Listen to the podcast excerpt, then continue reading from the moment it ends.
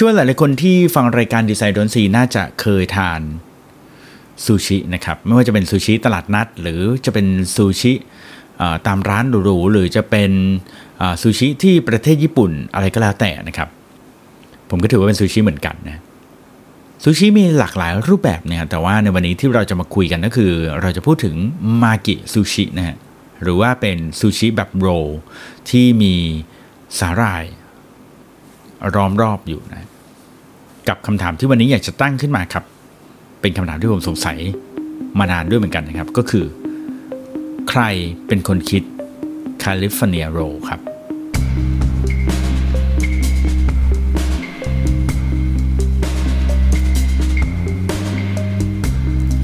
อาจจะฟังแล้วรู้สึกแปลกๆว่า เอ๊ะทำไมผมต้องสงสัย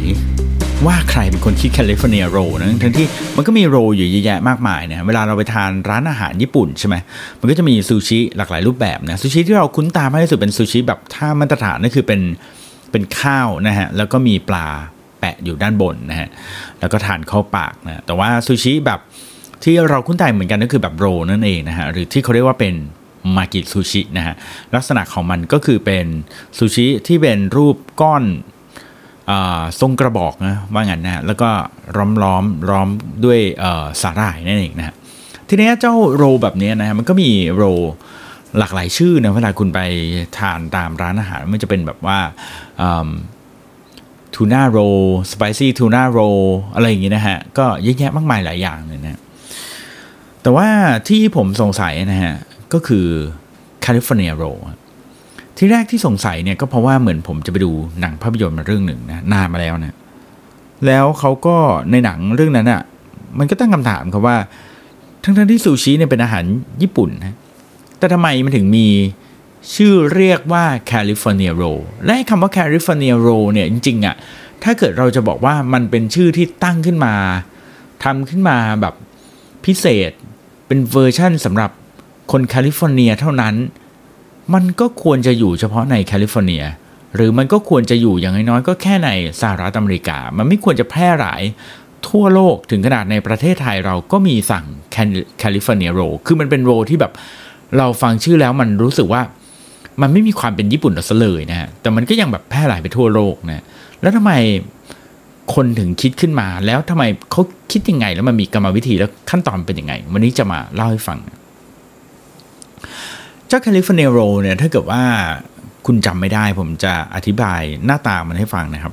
ปกติแล้วเนี่ยเจ้าโรที่เป็นทรงกระบอกแบบนี้นะฮะ มันมักจะมีสาหร่ายหุ้มมันอยู่ถูกไหมครับ แต่ว่าแคลิฟอร์เนียโรเนี่ยนะครับจะไม่มีสาหร่ายหุ้มอยู่นะฮะ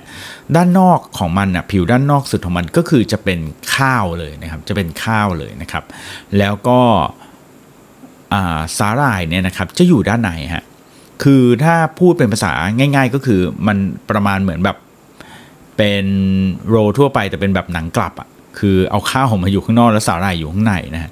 แล้วด้านในเนี่ยนะฮะก็มักจะประกอบไปด้วยหลายๆอย่างนะครับ แต่ว่า2อสองส่วนผสมที่ขาดไม่ได้เลยใน California roll ก็คือปูอัดนะฮะแล้วก็อะโวคาโดนะครับ ส่วนคนอื่นอยากจะใส่อะไรเพิ่มเติมเข้าไปก็แล้วแต่เลยนะ บางทีก็อาจจะมีแตงกวา มีอะไรพวกนี้ใส่เข้าไปด้วยนะครับ แต่ว่า California roll เนี่ยหลักๆ ก็จะมีอะโวคาโดกับปูอัดนะฮะทีนี้ต้นกำเนิดเนี่ยผมก็ไปค้นคว้ามานะครับปรากฏว่าเขาค้นพบว่าไม่มีไม่สามารถที่จะ identify ได้ว่าใครเป็นต้นกำเนิดที่แท้จริงนะฮะเขาก็บอกว่ามีคนที่บอกว่าเป็นต้นกำเนิดเนี่ยก็อยู่ที่แคลิฟอร์เนียหลายคนนะฮะหนึ่งในนั้นมีคนที่ชื่อว่า Ken Seusa นะครับเป็นเจ้าของร้านอาหารชื่อ Kin Jo นะครับอยู่ใกล้ๆฮอลลีวูดนะฮะในแคลิฟอร์เนียนี่เองนะฮะส่วนอีกคนหนึ่งก็ชื่ออิชิโรMatsunoshita นะครับอยู่ตรงลิตเติ้ลโตเกียวนะครับก็อยู่ลอสแองเจลิสแคลิฟอร์เนียเหมือนกันนะฮะ อย่างไรก็ตามก็มีคนที่อยู่ที่โตรอนโตนะฮะแคลิฟอร์เนียอ่าไม่ใช่แคลิฟอร์เนียแคนาดาเลยนะฮะ ก็เคลมกันว่าจริง ๆ แล้วเขาเนี่ยแหละเป็นคนคิดคนแรกนะ ซึ่งอันนี้เราก็ไม่รู้เหมือนกันนะว่าใครเป็นคนคิดคนแรกนะ แต่คำว่าคนแรกเนี่ยมันนานขนาดไหนนะ ย้อนกลับไปถึงทุกคนอยู่ไทม์ไลน์เดียวกันเลย คือประมาณปี 1970 1970 1975แถวๆนั้นนะฮะ คือช่วงนั้นเป็นช่วงที่กำเนิดแคลิฟอร์เนียโรนะ นี้คำถามก็คือว่าแล้วทำไมมันถึงหน้าตาแบบนั้น เขาบอกว่าตอนที่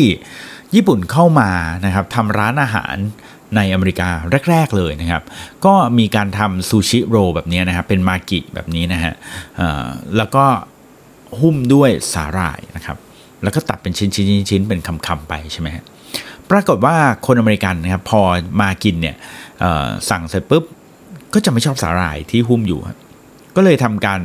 ดึงเอาสาหร่ายที่หุ้มอยู่เนี่ยออกแล้วก็ทิ้งไปนะฮะคนญี่ปุ่นนะฮะเชฟคนญี่ปุ่นเห็นดังนั้น ก็เลยคิดว่าเอา้าทำไมไม่กินอืมคนฝรั่งบางคนนะคนอเมริกันบางคนก็บอกว่า เขาไม่ชอบกลิ่นของมันนะไม่ชอบกลิ่นของสาหร่าย เพราะว่าสาหร่ายมันมีกลิ่นเหม็นนะก็เลยเอ๊ะทำยังไงดีเนี่ย ตอนหลังเขาก็เลยคิดแคลิฟอร์เนียโรออกมาเป็นแบบหนังกลับนั้นนะก็คือไม่เอาสาหร่ายมาหุ้มแหละ แต่แอบเอาสาหร่ายใส่เข้าไปไว้ข้างในนั่นเองนะครับ นั่นคือเหตุผลว่าทำไมมันถึงเป็นแคลิฟอร์เนียโรมันถึงเป็นโรแบบหนังกลับแบบนั้นนะเพราะว่าคนอเมริกันไม่ชอบทานสาหร่ายนะครับ ในยุคนั้นด้วยนะฮะในยุคนี้อาจจะทานกันได้แล้วแต่ในยุคนั้นไม่ได้นะก็เลยทำแบบนั้นนะมันก็เลยยังมีสาหร่ายอยู่แต่ผมคิดว่าเขาอาจจะแค่ได้กลิ่น หรืออาจจะอะไรสักอย่างหนึ่ง ทีนี้มาดูส่วนผสมข้างในข้างในเนี่ยปกติแล้วเนี่ยในปัจจุบันนี้ที่เรากินเนี่ยมันจะเป็นปูอัดนะฮะแต่สมัยก่อนก็ใช้เป็นปูจริงๆนะฮะเป็นปูจริงๆอะบางทีเป็น king crab ด้วยนะครับ เป็นปูแบบเนื้อแน่น ๆ เลยนะ แต่ว่าช่วงหลังที่เปลี่ยนมาเป็นปูอัดก็เพราะว่าหนึ่งคือลด cost นะฮะสองคือบางทีเนี่ยมัน off season นะฮะหาหามาไม่ได้นะครับ จริง ๆ ก็ก็เลยต้องใช้ปูอัดแทน ส่วนอีกส่วนผสมหนึ่งก็คืออะโวคาโดนะจริง ๆ แล้วเนี่ยเดิมทีก่อนหน้านี้นะฮะ original เลยเนี่ยมันไม่ได้ใส่ด้วยกับอะโวคาโดนะมันใส่เป็นทูน่านะเป็นปลาทูน่านะแต่ที่ตอนหลังเนี่ยถูกแทนที่มากลายเป็นอะโวคาโดเพราะว่ามันมีบางช่วงครับที่ในสมัยนั้นเนี่ยเขาเป็นช่วง off season แล้วก็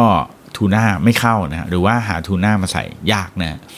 ก็เลยเอาอะโวคาโดมาใส่แทนนะนั่นคือเป็นเหตุผลที่ตอนนี้เนี่ยถ้า basic ของ California roll เนี่ยจึงผสมด้วยปูอัดแล้วก็อะโวคาโดนะครับเป็น base นะครับ และนั่นคือเหตุผลว่าทำไมมันถึงมี California roll นะครับส่วนเหตุผลที่ว่ามันโด่งดังไปทั่วโลกก็อาจจะเป็นเพราะว่าด้วยความที่มันเป็น roll แบบที่ไม่มีสาหร่ายร้อมรอบเนี่ยนะฮะมันก็เลยอาจจะทำให้เป็น roll ที่ดูน่ากินดูแล้วไม่มีกลิ่นเหม็นนะครับแบบที่คน ต่างชาติ บางคนอาจจะไม่ชอบก็ได้พอมาถึงตอนนี้ก็เลยทำให้ผมนั่งคิดนะว่า เอ๊ะ ตอนนั้นเขาก็คิดแคลิฟอร์เนียโรได้เนาะ ไทยเราเองก็น่าจะคิดบ้างนะ เป็นแบงคอกโร เป็นไทยแลนด์โรอะไรอย่างเงี้ยนะฮะ ผมว่ามันอาจจะกลายเป็นอีกหนึ่งโร อีกหนึ่งเมนูอาหารที่ดังไปทั่วโลก คล้ายๆ กับไหมไทย หรือต้มยำกุ้งหรือต้มข่าไก่